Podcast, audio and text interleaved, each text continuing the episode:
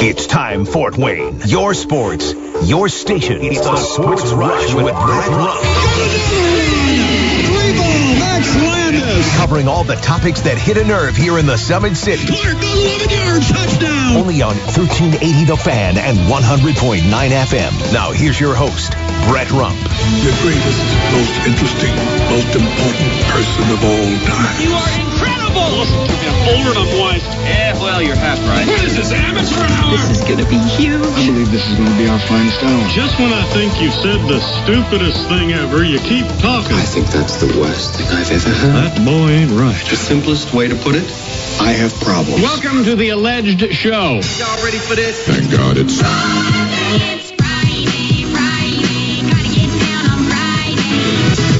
Yeah, that's right. We're headed to the weekend here on the Sports Rush on 1380 The Fan, 100.9 FM, alongside Adam Lundy. I'm the coach Shannon Griffith. Very nice first hour. Thank you to Dylan Sen and Ben Boudreau for joining us on that uh, first hour. We've got the big high school basketball game here tonight on 1380 The Fan, and we talked a little bit about the Homestead Spartans traveling to the Norwell Knights for the big matchup. We will have that game here on 1380 The Fan at 7:30 is the tip off on that. And of course, the Komets can be heard on WoWo with the voice of the Komets, Shane Albahrani, tonight at 7:30 live from Savannah, Georgia, as the Komets take on the Ghost Pirates.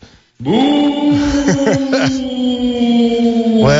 that's a good. That's actually pretty good. That's pretty good. Now we did some, or I should say, Adam did some checking about the Purdue Fort Wayne Mastodons and where they potentially could end up as the Horizon League tournament starts. And I know that you got a good text message from our faithful leader, Mr. Brett Rump, who I guess said he's gotten ditched on the rooms up there for some reason. But give us what he gave you as it pertains to the Horizon League tourney. Yeah, well, first of all, for our listeners who were uh, listening in uh, yesterday to Brett doing the show live from Milwaukee, you might have heard that the uh, that he's ended up with the hearing disabled room uh, for the last couple times on these road trips with the Mastodons, and it, it happened again today.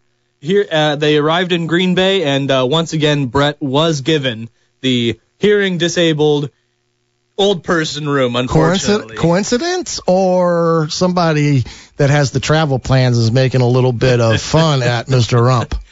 Yeah, but he did uh, text in and let me know that the Mastodons will be at Detroit or host Wright State. Those are the two most likely possibilities with with things shaking out And that here. would be Monday night.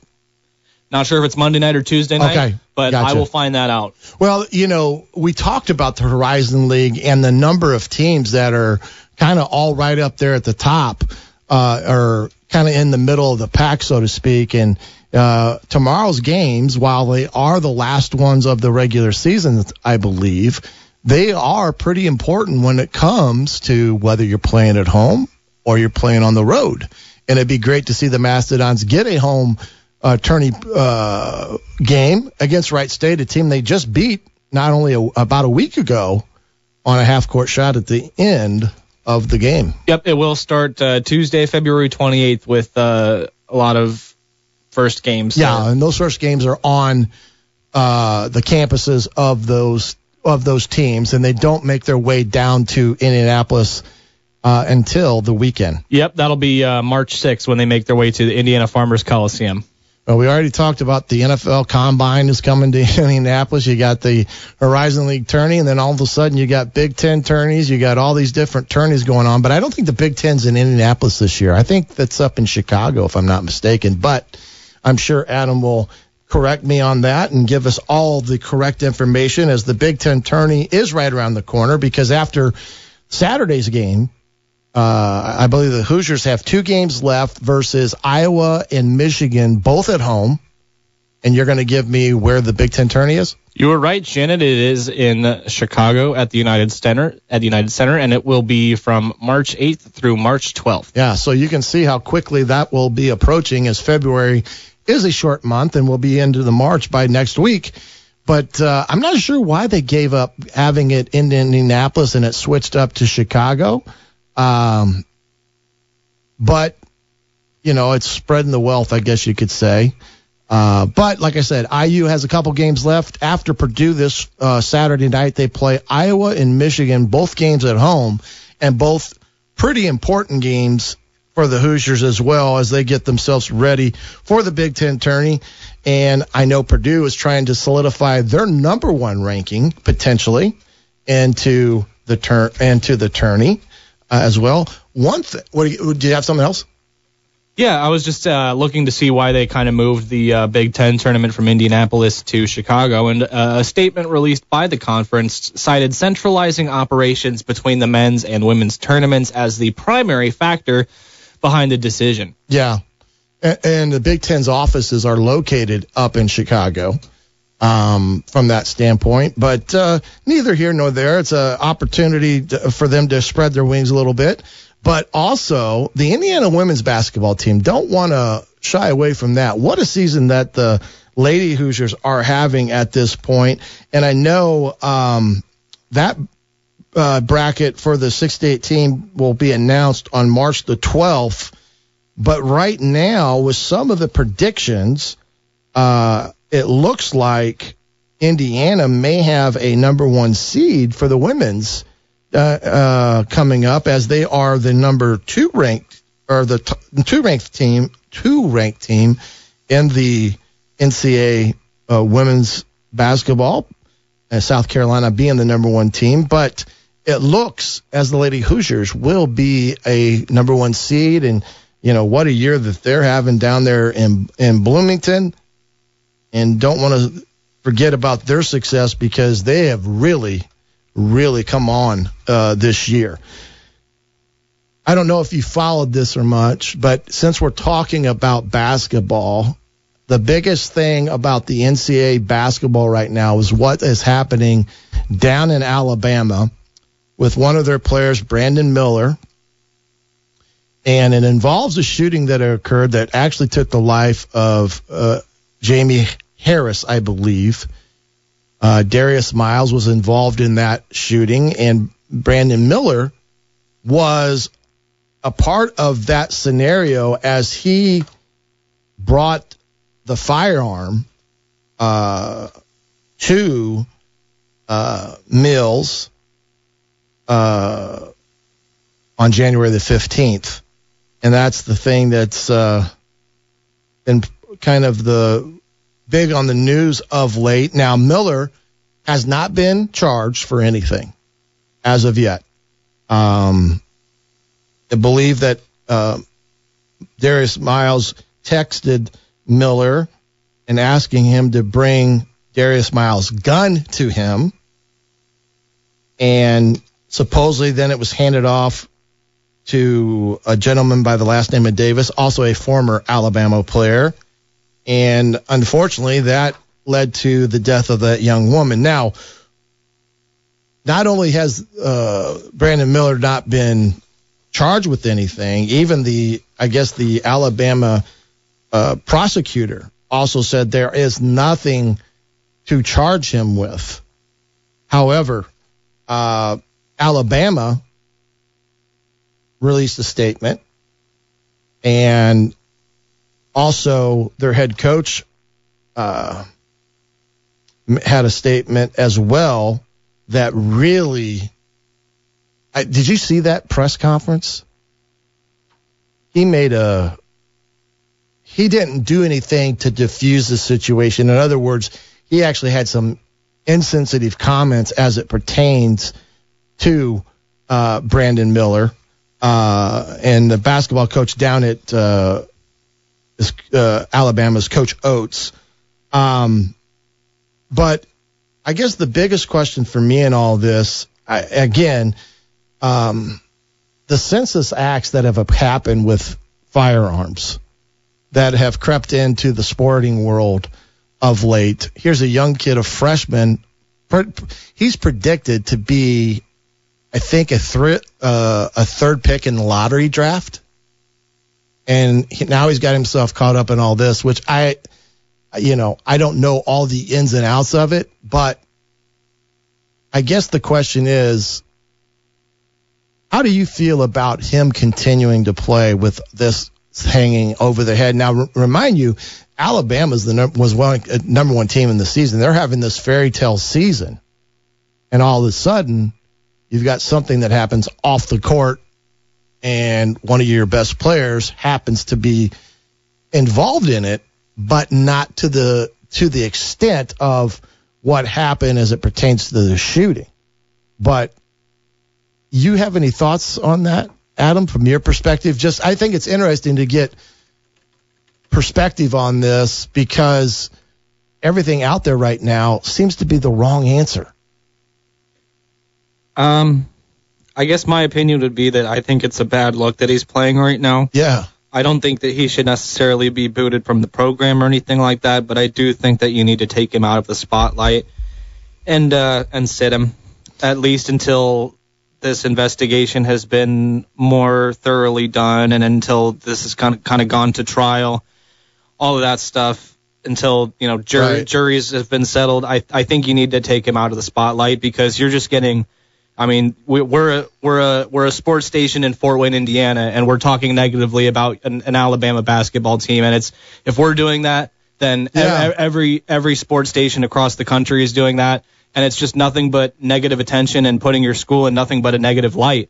Well, and like I said, Nate Oats, the head coach there for the Alabama Crimson Tide, made some very insensitive comments that not only infuriated the community members around Tuscaloosa, it also uh, inflamed the parents of Miss Harris um, because of that situation, even causing Nate Oats to actually print another statement and kind of backtracking from his insensitive comments. So right now in the public sphere, it's not going very well for Alabama, and it's taken away from their kind of fairy tale run as a basketball program. Because you think of Alabama, you think of Alabama football. You don't necessarily think about Alabama basketball.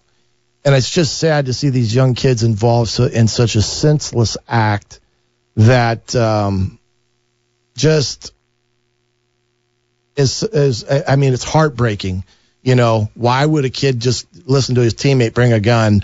But I I agree with you. I think it's gotten to the point now where Alabama may have to do some things to take the light off of the situation. Yeah, but now if you do it, it just looks like you're doing it because of the backlash too. So I don't I don't even know what you do. Well, I agree with you, but at some point in time, if it's it's going to be a distraction, um, and I think you're right. You know, he may not have been the man involved in the actual shooting of the of the young lady, but he started the process. As I guess what I'm saying uh, in this event, and it's just a sad situation all the way around.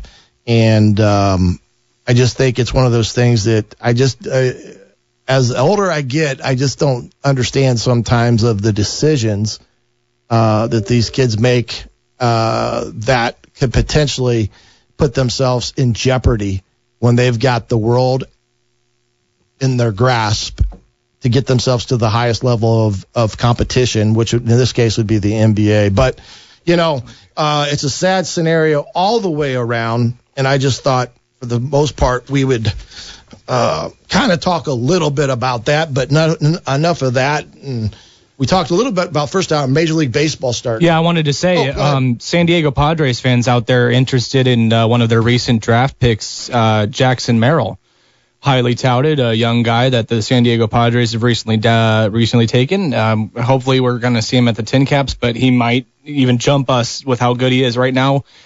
Spring training, the Mariners are taking on the Padres. Uh, the one run that the Padres have did come uh, from Jackson Merrill. He singled to center Oh, wow. and then uh, he was batted in. But Hey. he has two hits and he's uh, looking good so far. Well, we're looking forward for the young young men that may be coming into the Fort Wayne for the Tin Caps, and I'm sure as we progress there, Mr. Nutter will be on to ex- explore all those potential possibilities. And while we're enjoying this beautiful day, I'd just like to give another shout out to our friend Brett Rump, who is uh, currently experiencing uh, 19 degrees in Green Bay with it with it feeling like 10.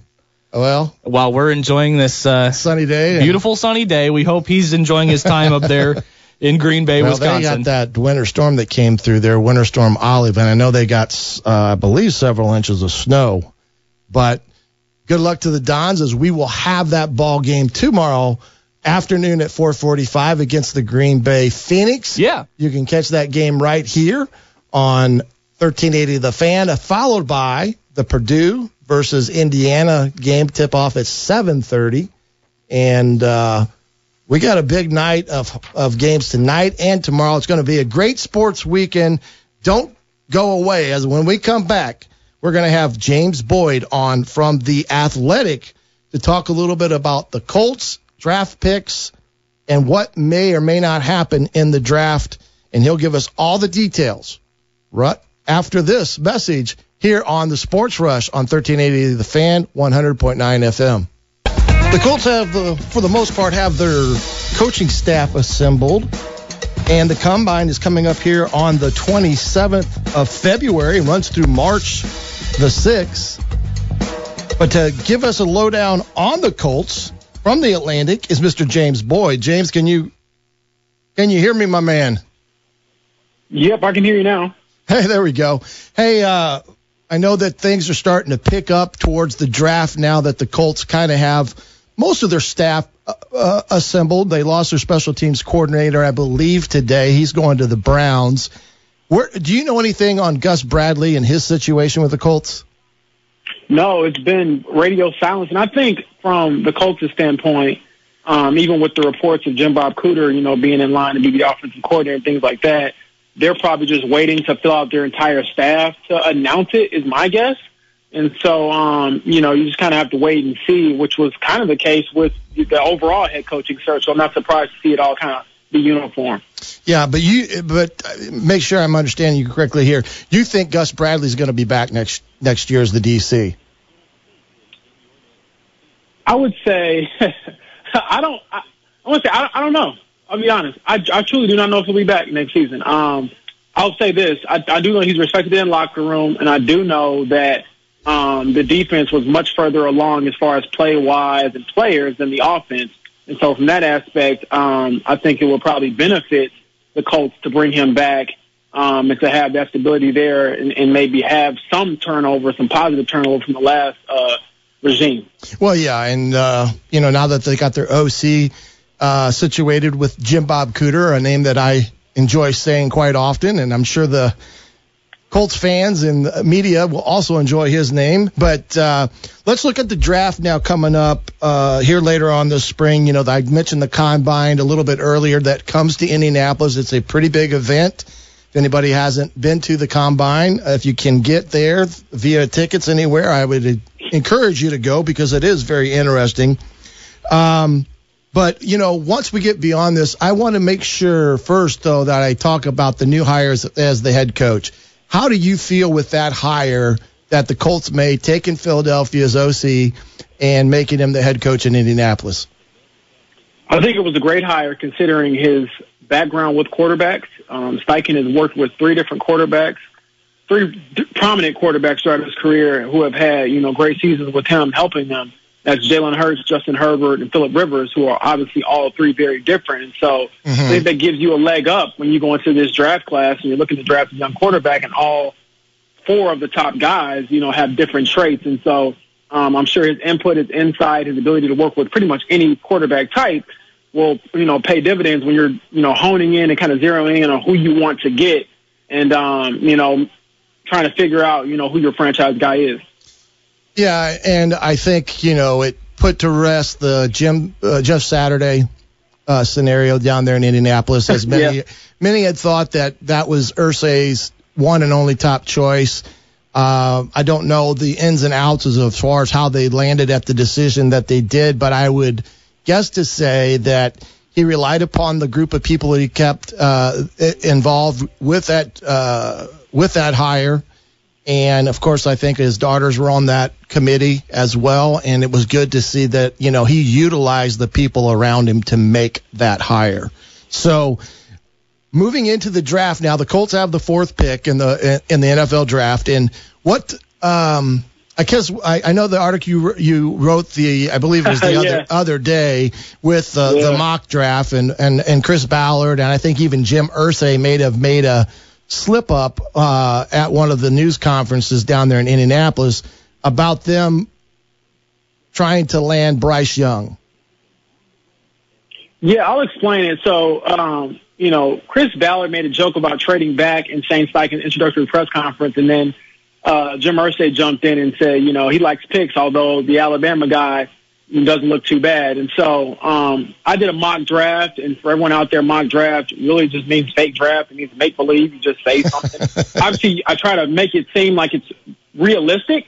And I think the perspective that I took was, I know it made a lot of Colts fans upset, a lot of Bears fans happy, um, because I had the Colts giving up, you know, this year's number four, the number 35, second round pick, and a fifth round pick, and then next year's first round pick move up to number one. They're like, that's too much. Why would you do that? And I think that kind of gives you um, an idea of what it would really take to get up to number one. I'm, I'm not saying Yeah. the Colts to do that, but I wanted to just give people a scenario of what it would take and how much they would have to believe in, you know, a guy like Bryce Young being um, a future franchise quarterback, you know, a future superstar. And so, again, I'll have other mock drafts down the line, which will be different than that one and perhaps more realistic in some people's eyes than this one was. Um, but again, I kind of stand by what I put because you can't, you know, I feel like fans for both, you know, fan bases, it's like, you know, or both team bases, it's like, we don't want to give up anything. We want to give up everything. We want everything that you got. We don't want to give you anything. It's like, there's going to be some, you know, group probably doesn't feel that great about the trade, you know, um, you know, a couple years from now because trades are very, very rarely even, you know, and so you have to really bet on your guy. And if you're going to go up and get a Bryce Young, I think if I'm the Bears, I'm asking for two first round picks minimally, you know, and so um, do you go with some different negotiations from there? Probably, but I think that that's that's probably the starting point. And I know a lot of coaches don't want to hear that, but that's the reality, man. Yeah. No, there's no question. I mean, in any trade, you're going to have to give up something to get something. Um, you know, I know that it has been floating around on the, you know, on various media sites, you know, the possibility of even trading Jonathan Taylor, um, where he's at in his contract year and such as a possibility as well. I look at the draft order. You got the Bears at one, the Texans at two, and Arizona Cardinals at three. Uh, interesting thing, I believe that would mean the three teams, Houston, Arizona, and Indianapolis, all have new head coaches in place. And I- guess I'm of the belief that with the talent that there is, especially in the least the three top quarterbacks in the draft, I would stay put if I'm the Colts. And I would be even happy if they got Will Levis from uh, Kentucky. And uh, my thoughts I gave on yesterday's show was that here's a big kid. He's about 6'3, 235 pounds. He looks more like a linebacker, strong arm, but he does have mobility, and you can do some of the quarterback running game because of the size that he has. What's your thoughts on just staying put at four? Yeah, so I think the biggest thing when it comes to staying put at four that people kind of uh, overlooked maybe is that if you were to trade up, right, and get a Bryce Young, you say, oh, it's too much to get for, for him or C.J. Stroud, whatever the case may be. You're also trading up to make sure he doesn't, they don't go anywhere else.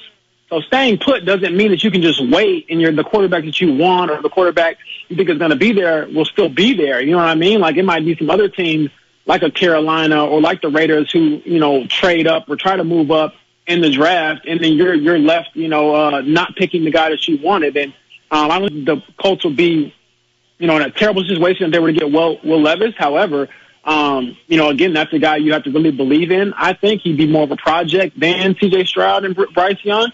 However, like you said, he's got a lot of the physical traits that Chris Ballard um, likes. And then again, if you really believe in Shane Steichen, sort of the quarterback guru and how he works with guys and how he helps them develop, um, maybe he can make a jump to being, you know, a really good, sound um, quarterback and, and, and, and potentially a superstar. So um, I think that those three, I will say, I think that those three, Bryce Young, C.J. Stroud, Will Levis, are um, comfortably in that top three, and then Anthony Richardson is at number four. However, you know, if you talk to different, you know, um, draft analysts around the league and, and um, read some stuff that I've read uh, from different scouts and different reports, it's like, you know, some people have him really high as well. So there are some, you know, some big variances as far as quarterback evaluation.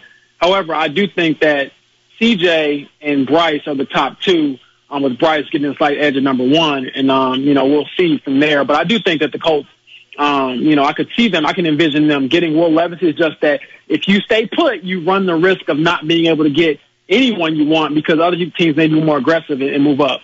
Well, that's true. I mean, that's the, the gamble that you take in that regard. And you brought up a good point. You got the Raiders sitting out there as well, um, with uh, the possibility of them wanting to step into the fray to see who they can get there. And I broke, and I, like you, I think I've looked at different analysis on those top three kids. I mean, I believe the Richardson kid from Florida even has popped into the equation here and there, which I don't believe that's even a probability. Um, what I think is I don't necessarily think out of the three top guys uh, at quarterback, I'm not so sure you can't go you can't be wrong with either one of them. But if I was choosing, I like uh, Levis of Kentucky a little bit better than I do Young and Stroud. And I and and I don't know if that's just because of the size thing with him is impressive, but he's also had some decent accuracy. Yeah, I think that Bryce and CJ are more accurate, um, and obviously they with more talent as well. Um, but I think that those two have been consistently rated above Will Levis, and nothing against him. No, I got you. And again, a lot, a lot of the things that you hear from him, aside from, um, you know, he has to improve as far as his anticipation, his accuracy a little bit. Um, you know, he hangs onto the ball maybe a little bit too long, but he is tough. He is, he can make every throw. He's got a cannon arm and things like that. So, again, this is a year where you really have to hunker down and, and why the, you know, the upcoming combine is going to be so huge and pro days and interviewing these guys is because there isn't that Andrew Luck, there isn't that Joe Burrow, there isn't that Trevor Lawrence where it's like this is the guy in this draft. You know what I mean? Like there's going to be, um, we'll look back in a few years and be like, wow, we, you know, either we were absolutely right about this guy, absolutely wrong about this guy. Um, and, and I'm sure there's going to be a quarterback in this class who ends up being really, really, really good.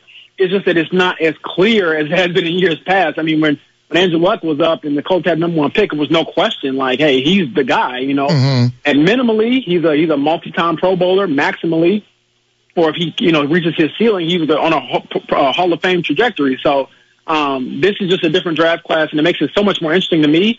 That's why I kind of do enjoy, um, you know, doing the mock Yeah. and, and, and doing the evaluations. People criticize, they get mad, or they yell at me, or they love me. I love it because you know that's that's football, man. That's that's fandom, and that's uh, that's what we're here for, right? We're here to um, give our two cents, and then obviously when it comes down to it, the Colts will make a decision, and we'll go from there. Well, James, you should try being a coach where it's 50-50. 50 love you, Oh. 50 hate you. Now, if you're losing, that moves to 75 hate you and tw- only 25 love you. But, um, well, we can move on from that because I think there are different dynamics in there now. Uh, the one thing about Will is, is he is a 4.0 student. So he does kind of meet that Andrew Luck intelligence uh, a little bit in that regard. Now, looking at other picks that the Colts have, you know, um, one thing that I said uh, yesterday is I believe they have to, in the early rounds, find that receiver that can stretch the field for them and be the big play guy. What are your thoughts in that realm? Yeah, I think if you go quarterback, right, and if you stay put, and that means you, you get who you want at number four, whether it's Levis or Stroud. Um, I think that they, with their third round pick or, or their second round pick, rather, I'm sorry. Um, I would probably look towards the offensive line. I'll probably look Mhm. towards center and maybe um, moving on from Ryan Kelly, who throw a lot of money over the next two seasons. Um, do you trade him? Do you release him? I know he's got a, a, a, a reasonable cap hit if you just release him, and as opposed to just paying him and, and kind of, you know, staying with him, even though he's regressing. He doesn't really fit the timeline of a young quarterback either. And I think of the O line issues, maybe he's the most um, realistic opportunity to kind of upgrade or move on from. And so, um, you know, a guy like John Michael, Michael Schmitz from uh, Minnesota, who's a center, um, Steve Avila from TCU, who's like a center guard. Uh, maybe he's a, a guy you look at, you know, to kind of upgrade your line. Or some other names are out there, I'm sure, as well. And then, like you said, with wide receiver, one of the guys who jumped out to me, and I don't even know if he's going to drop that far um, into the, the the third round is probably where I would kind of project him. Jayden Reed is, is, is a dynamic player from Michigan State. Uh, you know, 5'11", 5'10". He's not super big, but he's quick, takes top off the defense. He shines the senior bowl. He can make, um, you know, every route, run every route. He can make every catch. And I think that he's the guy Um, when I talked to him at the Senior Bowl, he was like, "Man, I'm I'm a guy who can put pressure on the defense," and I think you saw flashes of that. And again, like you said, if you can get someone that just at least makes the defense, you know, play deeper or play more honest, obviously that will help with um, a young quarterback and his ability to to move your offense and just feel comfortable back there because you have no threat on the field. Well, James, I certainly appreciate you jumping on here today. Now, if you guys out there want to get all the lowdown on the Colts and the potential draft choices that they're going to make, or just anything that has to do with the Colts, you can get James on the Athletic as as, as a on the on the, the uh, internet or on Twitter. Uh, You can find him there as well. But I appreciate you coming on today, James. We'll talk to you another time. Sounds good. Uh, Colts fans out there, don't stone me just yet over my mock draft. I promise you're all diverse, uh, on the way.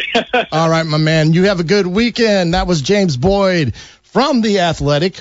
We're going to step aside. We're going to be right back right here on the Sports Rush on 1380 The Fan, 100.9 FM. Welcome back to the Sports Rush here on Friday. Getting ready to head into the weekend.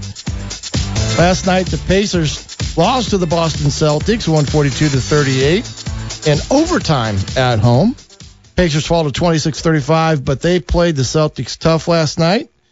But I thought I'd get on a gentleman that I have a relationship with going back to my Ball State days and joining us now on the guest hotline is Pacers pregame and sideline postgame reporter. You name it all, he does it all. Jeremiah Johnson. JJ, how you doing, my man? Hey, we're gonna get him. Uh, we're gonna get him back on the line. We he he, Oh. he disconnected. We're gonna get him back. So just uh, give us one after that glorious introduction. But uh, sometimes that happens with guys that are traveling, and I know the Pacers are on their way, I believe, to Orlando that they play uh, tomorrow uh, night. And um, but you know, last night Miles Turner had a career game. Man was on fire. Uh, he played well in that in that loss to the Celtics, but uh, you know, unfortunately, uh, the Pacers come up a little short in that overtime, and I believe now we have Mr. Jeremiah Johnson. JJ, are you there, my man? I am Shannon. How are you? All right, buddy. Now, are you traveling right now? We just checked into our hotel in Orlando, so Yeah, I mean, and it's I, road trip begins. It's a long and winding road trip for sure. yeah. How many games is this going? It's four games, but actually spread out over nine days. Wow. And just to compare things, we had one earlier in the season, which was the longest trip that I had been on, and I think it was seven games, but it spanned twelve or thirteen days. So you know, we play tonight, or the Pacers, I should say, play uh, Saturday night in Orlando, and then not till Tuesday in Dallas, Thursday San Antonio, and then Sunday the road trip concludes in Chicago. We will not be stopping in Indianapolis. We'll we'll stay on the road. So Oh wow. It'll, it's a long trip, but a lot of time to kind of still practice and, and get ready for each game. Well, starting in Orlando is not a bad place to start, where it's nice and warm probably today, and uh, that's where my son resides right now. So uh, enjoy the warm weather, as they say. But uh, to you know, Pacers last night, you know, played that that game pretty tough. I mean, the, the Celtics they they get them they get them in overtime, but what can you say about Miles Turner? He had a heck of a ball game. It was impressive, and the box score it makes you think: what if he would have had 25 or 27 shots? He was 13 for 15, and to score 40 points and see him eight for 10 from outside the three-point arc, and did what he normally does uh, in terms of rim protection. But the offense has really been a major step forward this entire season, and Boston's a team that likes to switch and. And they were trapping at different times to get the ball out of Tyrese Halliburton's hands. Well, that left Miles Turner wide open, and he continued to take advantage of that. Uh, the third quarter was really about as high level basketball as you'll see in the regular season in the NBA. The Pacers scored 39 points in the third, and and Boston, with the best record in the NBA, they had to play at their best. They had to play an almost playoff style rotation. They really only had an eight man rotation, while the Pacers had had a 10 man rotation. Um, so it was it was the Pacers took the Celtics' best shot and they almost knocked them off, but um, it was a fun game to watch and cover. Well, last night Halliburton ended up with 22. A gentleman that used to be a Pacer, uh, Malcolm Brogdon, was kind of a pain in the Pacer side last night. Had 13 points and five of seven from three point land. Finished with 24 points, excuse me, five rebounds and seven assists. And I think if there was one thing that hindered Indianapolis night was the rebound situation. Yeah, I mean it's been a problem all season long. It's one they acknowledge. It's one they work on.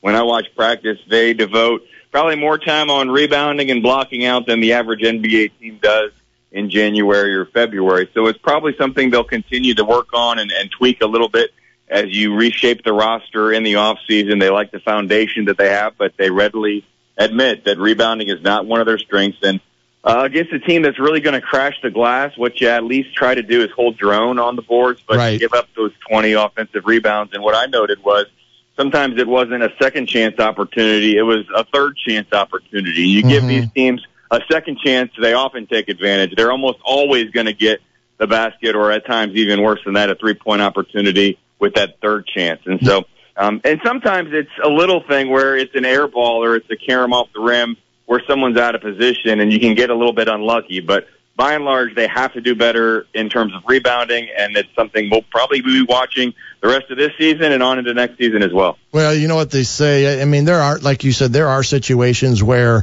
uh, it's going to go against you in terms of, you know, out of position and such. But when you have those 50-50 chances uh, of coming down with it, you've got to win those battles uh, and prevent those uh, those points off a rebound because those are the ones that end up hurting you. Well, let's look ahead because that's what we do, right? We put the, that game behind us; it's done and over. You take, uh, you you learn from it and you move on. And but tonight, you know, they have Orlando coming up. What you know, kind of what are you seeing with the Orlando Magic and the Colts or the Pacers? Uh, I think it's Saturday. Yeah, it's a very similar team in terms of maybe where they're at and their rebuild. They've been on a rebuild a lot longer than the Pacers have, but I think they both can be at that next level, at that playoff, uh, competing for playoff spots very soon. When you look at them, they have a lot of length, and they've got maybe the leading candidate for Rookie of the Year in Paolo Banchero, and the Pacers have the guy that is pretty much considered the second choice right now, and someone who's also considered one of the candidates for Sixth Man of the Year and Benedict Mather. And so uh, Banchero did not play the two games the Magic played in Indianapolis in November. He did play in the other game in, in Orlando against the Pacers. And I thought that Bennedict Mathurin took that matchup personal, uh, Mhm. personally. He, he wanted to, to show that he was deserving of that conversation. And I think these guys are going to have some battles over the years, even though they don't really play the same position. They do, you know, get matched up every once in a while. And so this is a game I think that means a lot to Bennedict Mathurin. And in the standings right now, you know, both teams are on the outside looking in of the play-in picture. But if they have a hot final month, they could get into to seventh, eighth, ninth, or tenth. And right now, I think Orlando is only a game behind the Pacers. So I'll be interested to see how things transpire. Um, but it's a young, exciting team, and the Pacers I would call a young, exciting team as well. So it should be a fun game to watch. Maybe some two-screen action for those sports fans in Fort Wayne because uh, the Pacer game starts at seven, and I think there's a, another college basketball game of interest coming on a little bit later.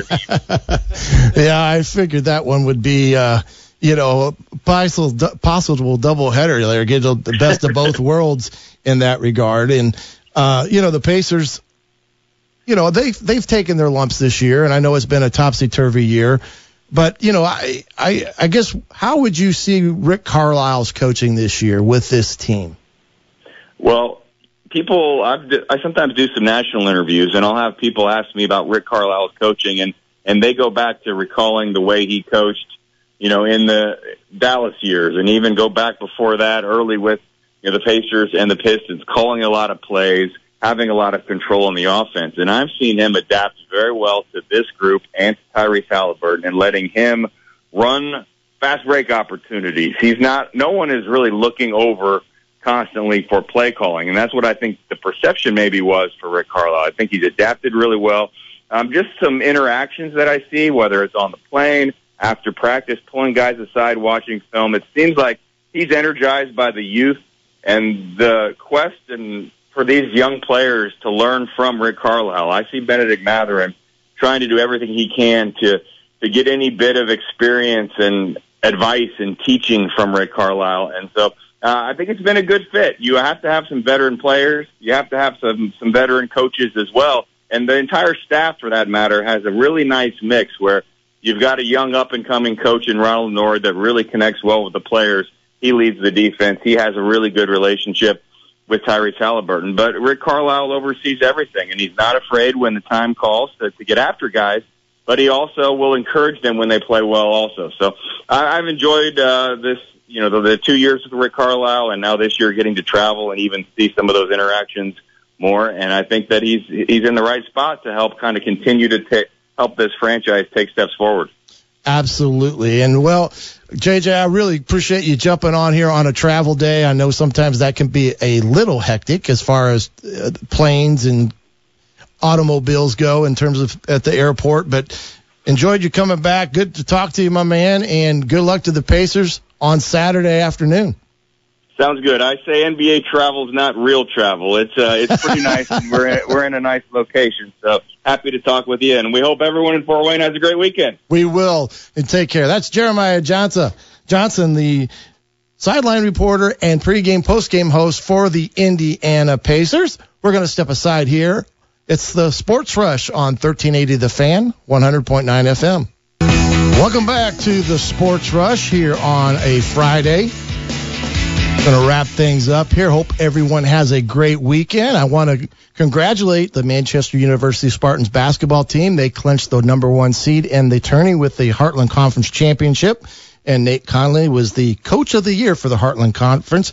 They play Rose-Hulman tonight over in North Manchester at 7 o'clock as their tourney starts. And hopefully they'll be able to get a bid into the Division Three national title. And that national title game will be held right here in Fort Wayne because they're going to have a Paint the Town Blue night here coming up on the 27th. Remember, you got the Homestead Spartans, Norwell Knights right here on 1380 The Fan at 7:30.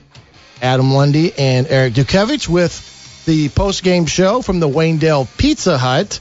Come on in, say hello, enjoy and and enjoy some pizza for uh, a Friday night.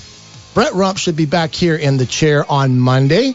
We'll know pretty certainly by that time who they were going to play. I want to thank all of our guests that joined us today. Of course, thanks to my partner in crime, Adam Lundy, here in studio. I appreciate all your listeners. Thanks for listening in. Have a great weekend. This has been the Sports Rush on 1380 The Fan, 100.7.